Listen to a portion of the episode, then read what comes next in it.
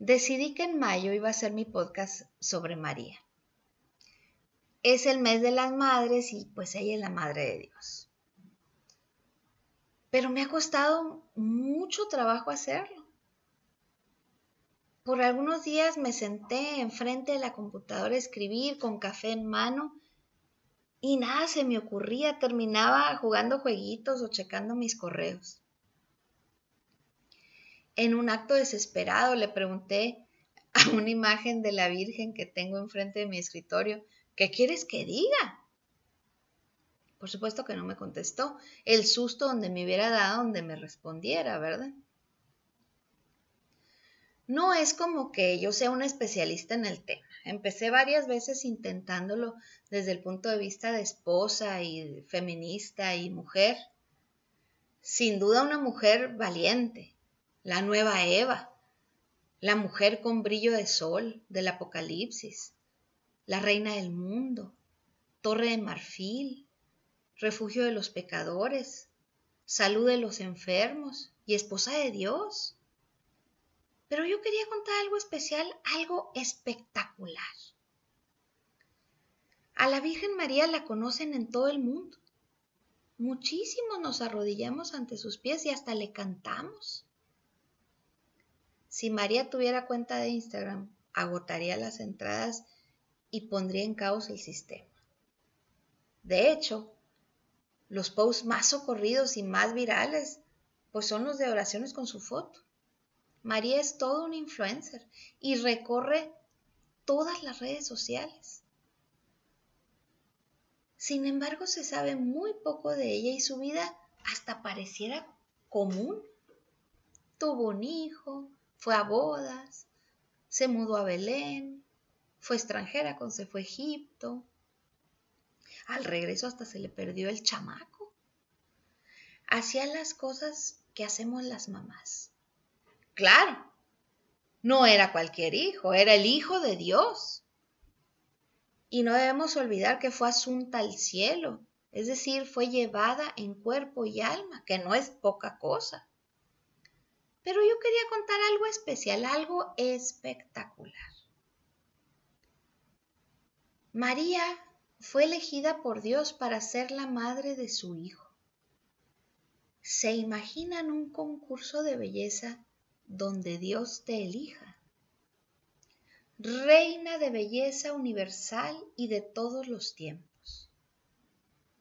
Con una corona de estrellas y la luna bajo sus pies, belleza por dentro y por fuera.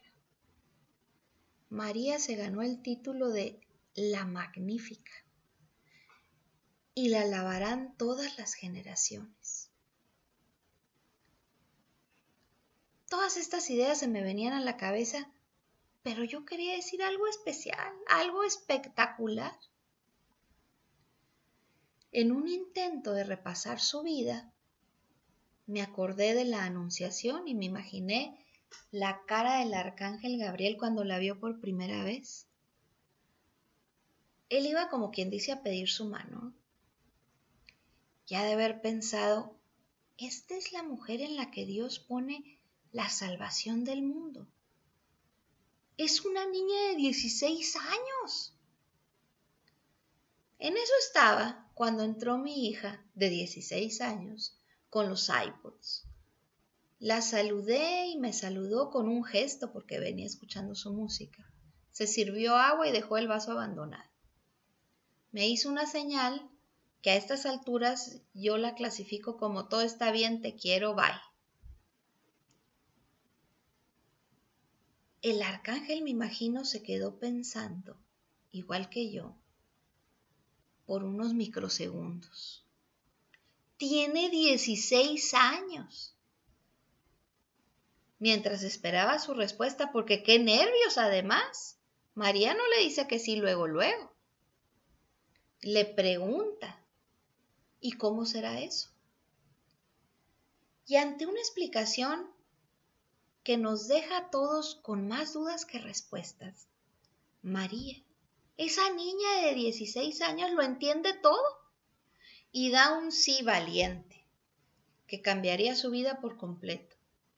un sí que cambiaría la vida del mundo entero. ¿Qué le vería Dios a esa mujer?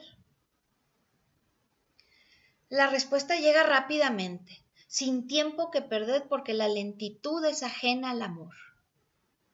Y así, sin pensarlo dos veces rápidamente, la futura Madre de Dios sale a ayudar a su prima Isabel. Y ahí encontramos la respuesta. Ahí encontramos el flechazo de Dios. María lo sabía muy bien. Dios ha mirado la humildad de su esclavo. Para Dios los humildes resultan irresistibles. Le encantan las personas que se ponen al servicio de los demás. Y si María es la predilecta de Dios, pues ¿cómo no vamos a amarla nosotros también? Los humildes no son personas que pasan desapercibidas. Son personas con muchas cualidades. Son esas personas con las que nos gusta tomar un café y charlar. Con ellas el tiempo pasa volando. Son atentas, agradables. Son personas capaces de mirarte a los ojos y a veces ni es necesario decirles nada para que sepan lo que te pasa.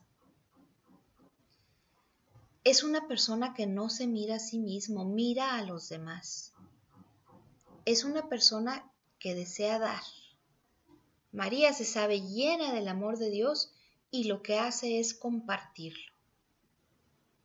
El humilde siempre está presente, siempre está ayudando, siempre está lleno de alegría. Al humilde como que no le pasa nada, porque nunca se anda quejando y nunca te anda diciendo todas sus glorias. El humilde, como María, hace sacar lo mejor de los que la rodean. Así, María se convierte en el pilar de la iglesia. Mantiene unidos a los apóstoles, los consuela, los acoge, los felicita, los motiva. Y nos mantiene unidos a nosotros, a Dios. María actúa como madre. Con cariño cura nuestras heridas y me lo imagino, nos limpian y, y nos peina. María observa detalles que para otros pasan desapercibidos. Observa nuestras preocupaciones, nuestro cansancio. ¿Que el vino no va a alcanzar? ¿Y a quién le importa? Pues a ella. Sabemos que en las bodas de Caná, María se convierte en la wedding planner más famosa del mundo, la que consigue que todo salga bien siempre. Pero aún en ese lugar, ella se limita a repetir la frase que tanto le gusta y que repite en todas sus apariciones. Y lo hace porque sabe que funciona. Hagan lo que él les diga. Conocemos a la madre por sus hijos. Hace poco en la escuela hubo un torneo de básquet y un alumno que jugaba en el equipo contrario tuvo un gesto de, de gentileza con un compañero de nuestro equipo. Muy contentos, todos se lo agradecimos. Había hecho algo muy bonito. Y lo primero que nos preguntamos fue, ¿quién es su mamá? ¿Quién es la madre de Jesús?